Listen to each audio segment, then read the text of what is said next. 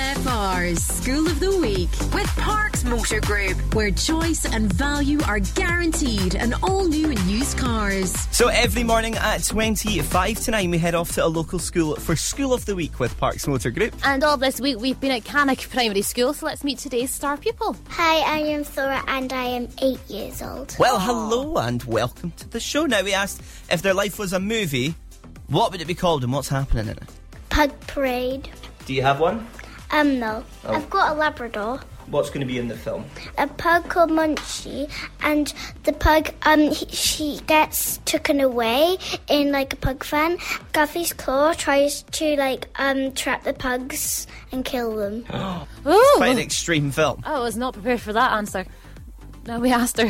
Let's hope this is a little bit less graphic. if she could swap with anybody in the world, who would it be? Donald Trump, because he's building a wall to cut the Mexicans out.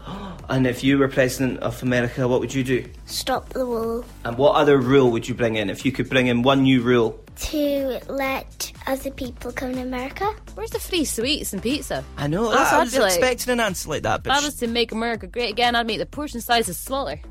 I'd make the caps blue instead of red.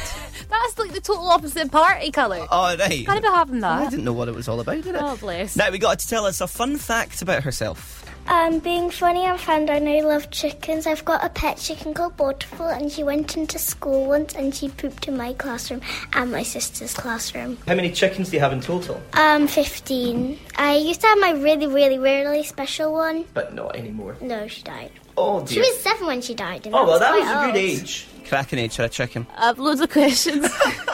is there a road between our house and the school? Yep. Does that mean that the chicken had to Cross the road Cross to the get to school. road. Right, that's the first question. Glad Okay. you cleared that up. Second is, why did nobody notice that one, the chicken had left, and two, the chicken had arrived at school? Why did nobody get rid? How does a chicken get through a door? I think she carried it. A, who- a whole chicken, I don't know that. and heavy. nobody questioned it. I don't know if I believe this. It was questioned when it pooped in the classroom, though. We also asked her, God, if she had, uh, there's something she's always wanted to do, just never had the chance to do it. What would that be? Go to a Little Mix show. Oh, because you missed it in Inverness, did you? Yeah.